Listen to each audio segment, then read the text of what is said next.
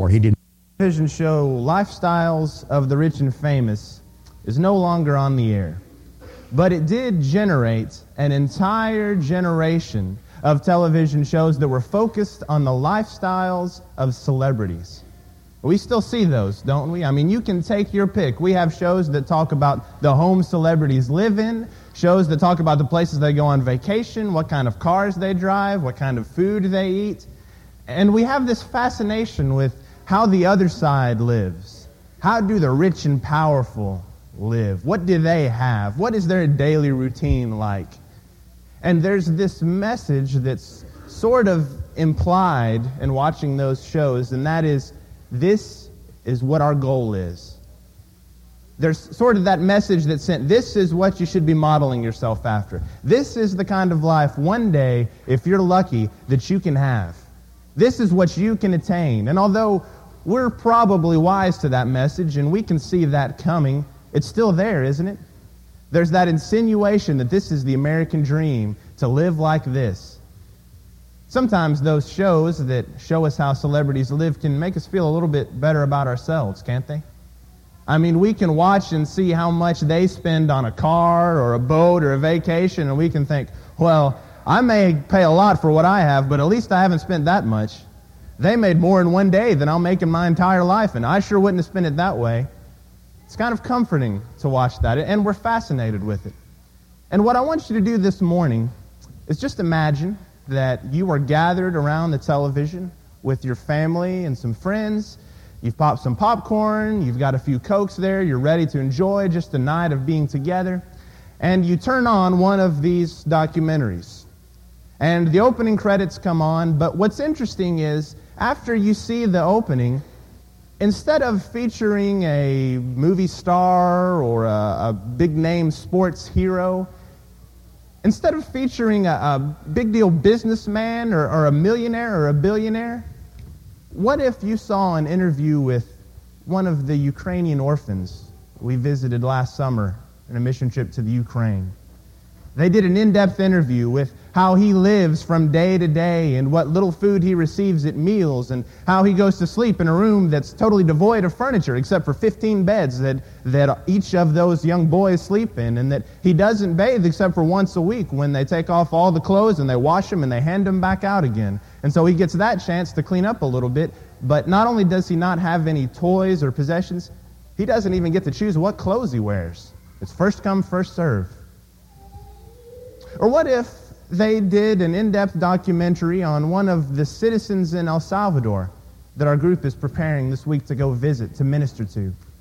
And what if they talked to a lady there who invited her, invited them into her home, which just amounted to a lean-to with a dirt floor, and she was more than willing to give all of the food that she had in her home, even if it meant she would go hungry for the rest of the day or, or the week or even longer, because she wanted to make this crew feel at home. What if instead of featuring a celebrity, it featured some of the tear filled faces of the victims of Hurricane Katrina as they looked at everything that they had wrapped up in their house and it's completely gone?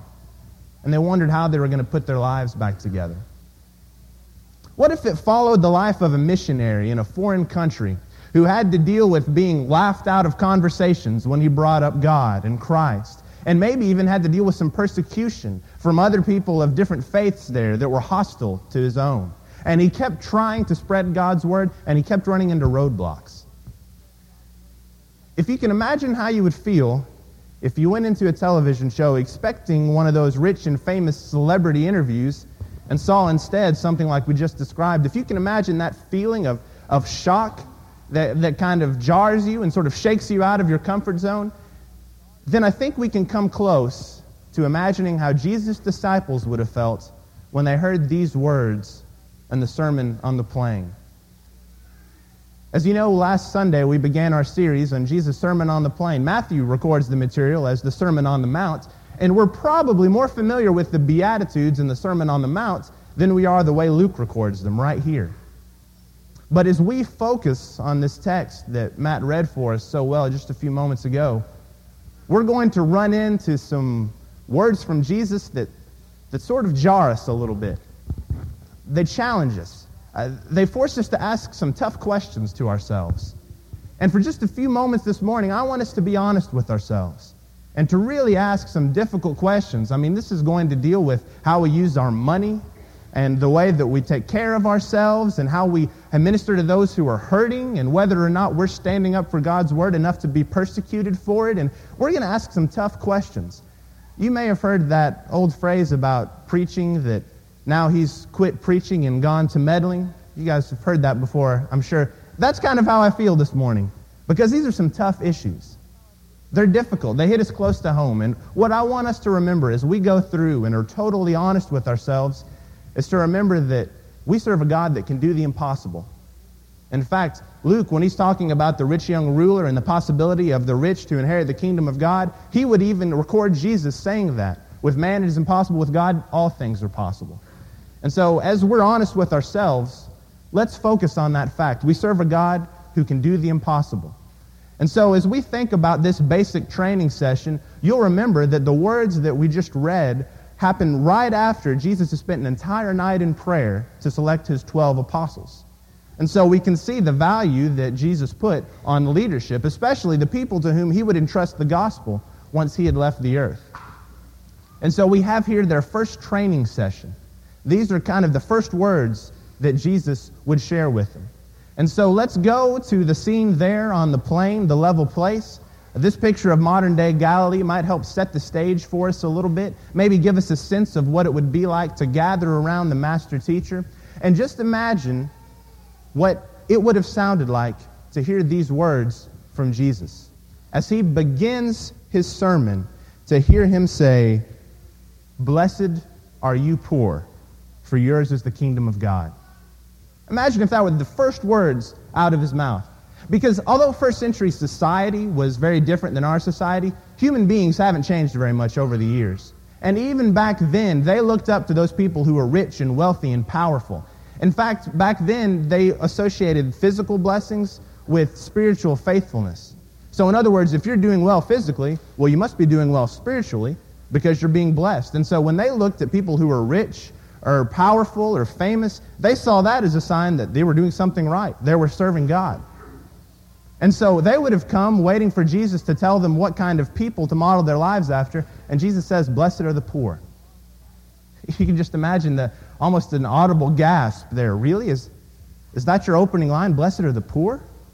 This would have been far different as he talks about the poor and the hungry and the weeping and those who are persecuted. This would have been different than what they were used to. It's interesting to remember because throughout the book of Luke, Luke tells us that the gospel is for everyone, even for those misfits or outcasts of society. You see, Luke apparently has a very big heart for those who are outcast. He records all of these times when Jesus deals with people that society wanted to ignore. We see him dealing with a man who'd been possessed by demons and lived in a cave, and no one wanted to talk to him. But Jesus ministers to him. We see him dealing with Samaritans. We see Jesus speaking and, and healing lepers. And you couldn't get much more excommunicated than being a leper in the first century. And constantly throughout Luke's gospel, I would challenge you to read it and just look for all the misfits and the outcasts that come to Jesus and that Jesus ministers to. And so it's fitting that Jesus begins this basic training session by saying, rather than looking at those who are rich and powerful, you ought to look at those who are outcast. You ought to look at those that you've kind of pushed off to the side or marginalized, the poor, the disenfranchised, the people you're not interested in associating with. Those are the people that might have a little more on the ball than you would think. In fact, Luke records this phrase from Jesus that physicians aren't needed for the, the, those who are well, they're needed for the sick. And then he would follow that up by saying, He has not come to call the righteous, but sinners to repentance. And that was Jesus' mission. The misfits, the outcasts.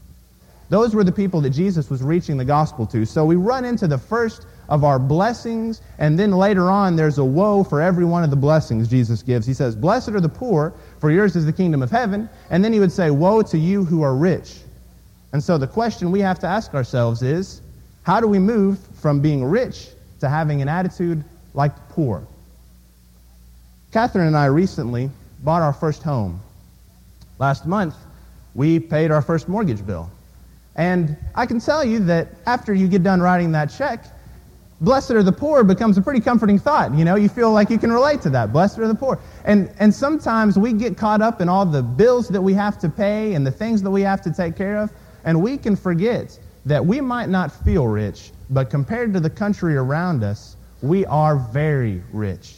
And I don't have to remind you of things that are taking place in the world that prove to us we're wealthy beyond the belief of most other citizens. Once we get past our, our neighborhoods and our cities and our country and see how the rest of the world lives, and I want us to understand that there's, there's not an inherent holiness in being rich or in being poor. In other words, our holiness, uh, uh, our, our faithfulness is not determined by what we have. It's determined rather by how we use what we have. I think it's interesting that the writer in Proverbs would ask this from God. In Proverbs chapter 30, verses 8 and 9, he would say, Give me neither poverty nor riches. Feed me with the food allotted to me, lest I, I say it and deny you who is Lord, and lest I be poor and steal and profane the name of my God. In other words, he didn't want so little possessions that he would be so poor he'd have to steal or lie and cheat to get what he needed, but he didn't want to have so much that he would start relying on that rather than God. And so rather than praying for us to have a great deal of possessions or thinking we have to get rid of all of our possessions, the Proverbs writer here says, Give me neither poverty nor riches. I want to be somewhere in between where I can use what I have to serve God, but always rely on Him. And you see, when we deal with wealth, we, we do have some difficult questions to ask ourselves. Because God has used poor people and wealthy people throughout the Bible. You'll remember in the Old Testament, some of the people God used powerfully were wealthy. Joseph was second in command, second only to Pharaoh over all of Egypt. David would become the king of Israel. And then we know the wealth that Solomon had after he became king. And so we see that God was able to use those people with wealth mightily. But let me ask you a question. What did these people have in common? The people that God uses, their wealth and resources, what do they have in common? I think a common thread that runs through all of these and others that God has used is that they did not aim to obtain great wealth, they aimed to serve God.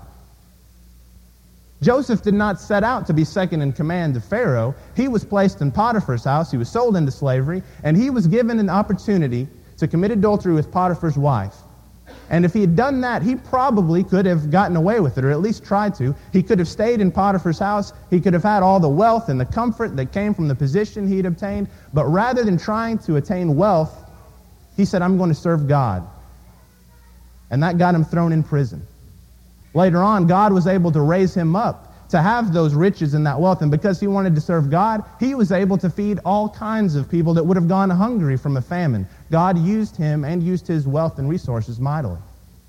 When David was down in the front lines with those soldiers that were facing off with Goliath, no one would have blamed him if he'd just gone home to the safety and the comfort of his father's house. But he didn't.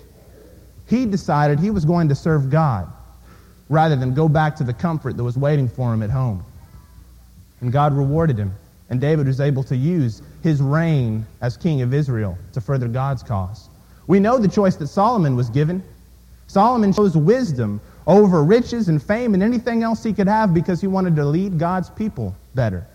And although at the end of his life Solomon did allow his faith to be turned away by his wives, it was not before he did a great deal of good. Left us some powerful words in the Old Testament. And so when I think about wealth, I want us to look at one of the misfits that Luke writes about, one of the, the outcasts that wasn't quite inside the in group in society, sort of on the fringes. It's a widow that Luke 21 tells us about. The first few verses of Luke chapter 21, we see Jesus and his disciples watching a widow donate two mites to the temple treasury. It's interesting to see Jesus' response. After he looked up, he saw the gifts putting their, the rich putting their gifts in the treasury in verse 1. He also saw a poor widow putting in two mites. So he said, Truly I say to you that this poor widow has put in more than all. For all these out of their abundance have put in offerings for God, and she out of her poverty put in all the livelihood that she had. Notice from Jesus' response, his concern wasn't for the amount that was put in, his concern was on how the money was being used. And so when we think about dealing with wealth, Jesus' concern is what are we doing with what we have? Now, sometimes when we think about the, the concept of blessed or the poor, it can be confusing and it's difficult for us. Because you remember the rich young ruler came to Jesus, and Jesus told him that he needed to sell all his possessions and give it to the poor. But then there were other times we see people who were very wealthy, like the Old Testament heroes we mentioned, that were able to use that wealth to further God's work. And so, where do we come down on this? I think the question we want to ask ourselves, if we want to discover how the rich can become like the poor, is rather than asking how much is too much, to ask a different question Who am I serving with what I have? You see, it's tempting for us to want to find the line. Well, how much is too much? How much am I allowed to make before I need to start selling and giving things away? What's, what's the line? What's the limit that I can come up to? And I think that it's dangerous for us to try to define the line. And let me illustrate why I believe that with a scene that's very familiar to any of you who've been on a long road trip with your family. And if you grew up with a brother or sister, or if you're a parent or grandparent, and you have two children sitting in the back seat of the car, I can almost guarantee you, if you're on the road long enough, what's going to happen is that at some point, one of the children or both of them is going to set out a dividing line in the middle and say, This is my side and that's your side. You stay over on your side. Don't bother me. I think I, I see a few nods from parents. I think i have struck a chord here. I mean, this is something we're familiar with. And so, what's the next natural reaction? To get as close to the line as we can without crossing over right? And so then you say, Mom, he's on my side. I'm not on my side. I'm right on the line. You get right up as close as you can. That's a human, that's a natural human response. And when it comes to sin, if we can find a line, a natural human response is to get just as close to it as possible without crossing it. I just want to get as close as I can without crossing the line. Maybe the question we should be asking is not how little can I get away with, but how much can I serve God with what I have? And so, although there are hundreds of books written on how to go from being poor to being rich, maybe those of us who are rich, and that would encompass everyone in this room, could think about serving God with what we have. Last week we talked about becoming like our teachers. Well, that's a question for us. Who is our master? In fact, Jesus would say later on in the book of Luke that no servant can serve two masters. Either he will hate the one and love the, love the other, or he will despise the one and be loyal to the other. You cannot serve both God and money. And I heard a preacher once say that we probably prefer the old language of the King James here, God and mammon. And we like to say you can't serve both God and mammon because we really don't know what mammon is. And so as long as we don't know what it is, we kind of like that translation. But we can't serve both God and wealth. So as we think about the first blessing and woe that Jesus gives us, we know that we're called to serve God with what we have. But then he talks about those who are hungry. Blessed are the hungry, and woe to those who are full. Have you ever been truly hungry? I want you to imagine what it feels like to be completely and truly hungry that you just you're weak and you feel that gnawing pang of hunger in the inside and you know that you need something to eat. You see chances are what we think of as hunger might not even pass for what it means to be truly hungry if we were to talk to people in other parts of the world. You may have experienced true hunger. I don't know that I have. But when we think about what it means to truly be hungry, and we see people throughout the New Testament that fought that, that fight, that battle of trying to find out where their next meal was going to come from, I want to remind us of a, a story of a rich man that Luke would tell us about later in the Gospel.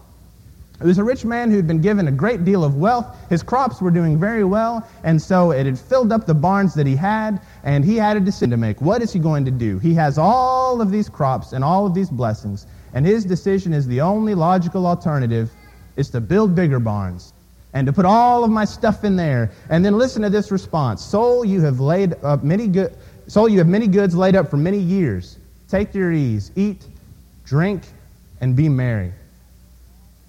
And sometimes when we gather up all of our blessings, we have that tendency to want to store it in one place and eat, drink, and be merry. What's interesting to me is how many different people that man could have fed with all of those crops. Can you imagine if he just maybe looked around him and said, Well, maybe I can start giving some of this away. God's blessed me richly. Maybe I could give it to someone else. His only thoughts were of himself, so the only logical conclusion was, I'll just take it easy. Eat, drink, and be merry. And we know at the end of that story that his soul was required of him. He was trusting in himself. He was living for the food he had on earth, the blessings he had on earth, and he wasn't living for God. As we think about the the importance not only of understanding what it means to, to be hungry and to care for those in needs, but it's also important for us to realize another misfit in Luke has a great deal to tell us about this. Have you noticed other cultures, which might have far less than we do, have a little better handle on sharing food with those who are hungry? This past summer on our trip to the Ukraine, we were going into our night session of singing and nightly activity, and I was uh, holding one of the small girls there as we were all crowded around and singing, and she was happy and smiling. And, and right as I opened my mouth to sing a note in whatever song we were singing, it was in Russian, so I probably know what we were singing, but I was trying to sing along, and I opened my mouth. She put in my mouth a crumpled up piece of bread that apparently she had picked up at one of the meals that day. Don't know how long she'd had it. I don't know how long she'd been carrying it around, or if she'd had it when we were outside playing, or, or where she putting it. Uh, she didn't have any. She didn't have any pockets in her dress, so she had to have it in her hand the whole time, and her hands were pretty dirty, and so she just kind of stuffed it in my mouth, and then she looked at me, you know, real excited, and I just looked at her and slowly chewed and tried not to think about the, the germs, you know, that might be in that little piece of bread. But what was interesting to me looking back on that was that, especially when we saw their rations of food, that this was very special to her. This was precious to her, and she was sharing it with me. Sometimes people who have so much less than we do have such a better handle on taking care of those who are hungry. And so there's one of the misfits in Luke's gospel that helps us understand this. The misfit is Lazarus. And when we see the story of the rich man and Lazarus, Lazarus is a poor man that's waiting at the rich man's gate. The rich man eats, Luke would say, sumptuously, not just eating, but he's eating well. And he doesn't feed Lazarus. Lazarus longs just for the scraps that fall from his table, but he doesn't give it to him. And you have to wonder how many times the rich man passed by Lazarus. How many times did he see him laying there, maybe with the dogs around that would gather to lick his sores? How many times did he think to himself, Boy, I can't wait for my meal. And he'd have to step over Lazarus to get there. Surely it would have been easy for him to step out of his home and to share those scraps with Lazarus. I mean, he wasn't expected to feed the whole world, just the one man that was outside his gate. And we see Jesus' words in Luke 6 fulfilled. He says, Woe to those who are full, for you will be hungry. Lazarus, when they have passed from this world into the next, is in torment. He does long for something, uh, the rich man longs for Lazarus, rather, to take his finger, to dip it in water, and to cool his tongue. The rich man did long for something. And as we think about the importance of feeding those who are hungry, it's important for us to remember the stories of the rich fool and the rich man. Rather than gathering up for ourselves, we need to help each other. Matthew, in his account of the Beatitudes, would say that those who are blessed who hunger and thirst for righteousness. Think about that hunger feeling again. When's the last time you hungered for righteousness that much? You just couldn't wait to come and study God's Word. You were just thirsting for more spiritual knowledge. You couldn't wait to have that conversation with your friend or family member. We need to hunger for what really counts. Jesus would also talk about those who are weeping. All of us can relate to what it means to, to weep, to mourn.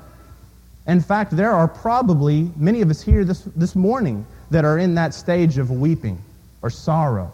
And you know, when we come together and we all dress up and we all smile at each other and shake everybody's hands, sometimes it's difficult to remember that there are those of us here who are struggling. And it might be that you're struggling with the loss of a family member. It might be that you're struggling with a problem at home. It could be that you're caught in just the fog of, of depression and you can't see a way out and, and you're, just, you're just struggling and, and you're mourning and you're hurting.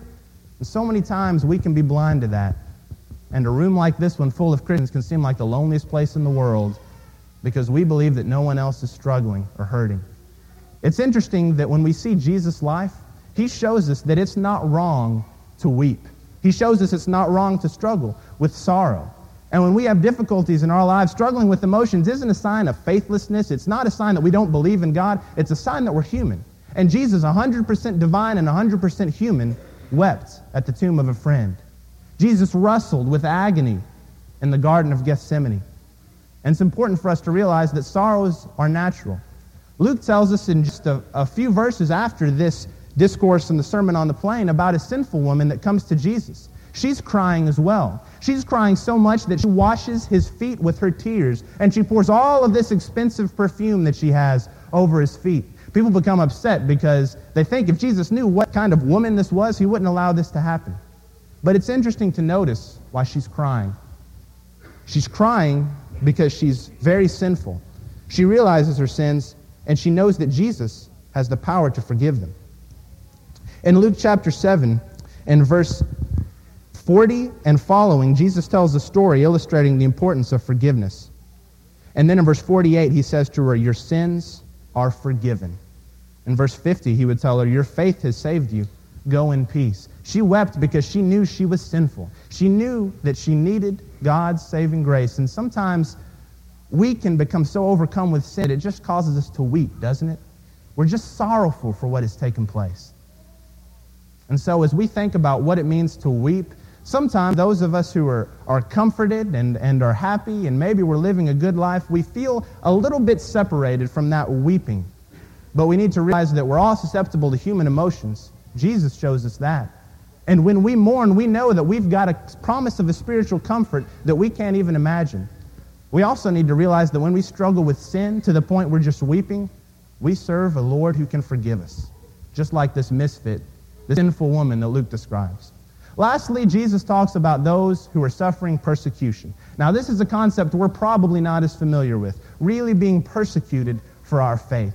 Have you ever thought about the fact that the church in Acts grew greatly when they were persecuted? The more the persecution intensified, the more the gospel was spread.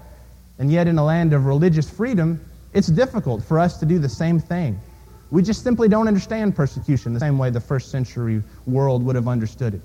And it's just a few minutes as we wrap up these thoughts. I want to remind us of this. If we stand up for God, eventually someone is going to be upset with us. When Jesus says, Woe to you when all men speak well of you, he is saying, If you're standing up for my word, there are some people who are going to be upset. Jesus Christ lived a perfect life, and yet he did not make everyone happy. And if he couldn't do that because of the attitudes of other people, how can I expect to do the same thing? And so, as we think about living as those who are persecuted, we have to realize that if we stand up for something, we're going to be susceptible to attack. In fact, just a few chapters before Jesus would say these words, John the Baptist would be preaching, and John's definitely a misfit. So out in the wilderness eating locusts and wild honey. I mean, he's someone that was on the fringes of society, and yet it didn't matter who talked to him, whether it was just the average ordinary person, whether it was a, a soldier, or, or whether it was a tax collector that came to him. He preached the same word. It ended up getting him killed. But Luke tells us one of the misfits that was willing to stand up for something even when it cost him persecution. So, how can the comfortable become like those who are persecuted? We have to realize that when we stand up for God, we'll make some people unhappy. And God calls us to live to please Him, not those around us. I love what Joe said in his prayer looking not for men's praise, but for God's. That's our goal of living. And so, as we think about these blessings and woes, lastly, it's important for us to remember Jesus understood what he was asking. Jesus lived as a carpenter's son. That wouldn't have put him in a high social class among the Jews. He wouldn't have been in that large tax bracket. He knew what it was like to be hungry because when he was taken and tempted by the devil, he went 40 days and 40 nights without eating. And in the understatement of, of the whole book of Luke, in Luke chapter 4, verse 2, it says, And at the end of all these things, he was hungry. Jesus knew what it meant to be hungry. He knew what it meant to weep over a friend. He also knew what it meant to be persecuted. And so, as we think of these blessings and woes, Jesus isn't asking us to do something that he wasn't willing to do. Last week, we asked, Were you ready to be a student? This week, I'm asking, Are you ready to be a misfit? Are you ready not to fit in? Because if you're more concerned about being poor, as Matthew would say, poor in spirit, than you are with attaining great wealth, you're not going to fit in at work. When you're more concerned with taking care of other people's needs than meeting your own physical needs, you're not going to fit in with those people around you. When you're concerned with comforting those who mourn, and you know that when you mourn, we don't weep as those who have no hope, as Paul would write to the Thessalonians, we weep as someone who has a problem, promise of a spiritual comfort, you're going to be different than the world. And as we focus on being persecuted and standing up for what God thinks, we're going to stand out. Jesus knew what he was asking for us because he'd experienced it himself. And as we follow him, we'll experience, as we walk in his steps, those same aspects of life. If you're here this morning and you want to begin that journey, you want to accept the forgiveness He's offered for you, you want to submit your life to Him and begin walking that Christ like path, put Him on in baptism and begin that life of faith, there was no better time than right now when you're surrounded by a group of people who would love nothing more than to be your brothers and sisters in Christ. If there's any way that we can help you, please come forward as we stand and sing together.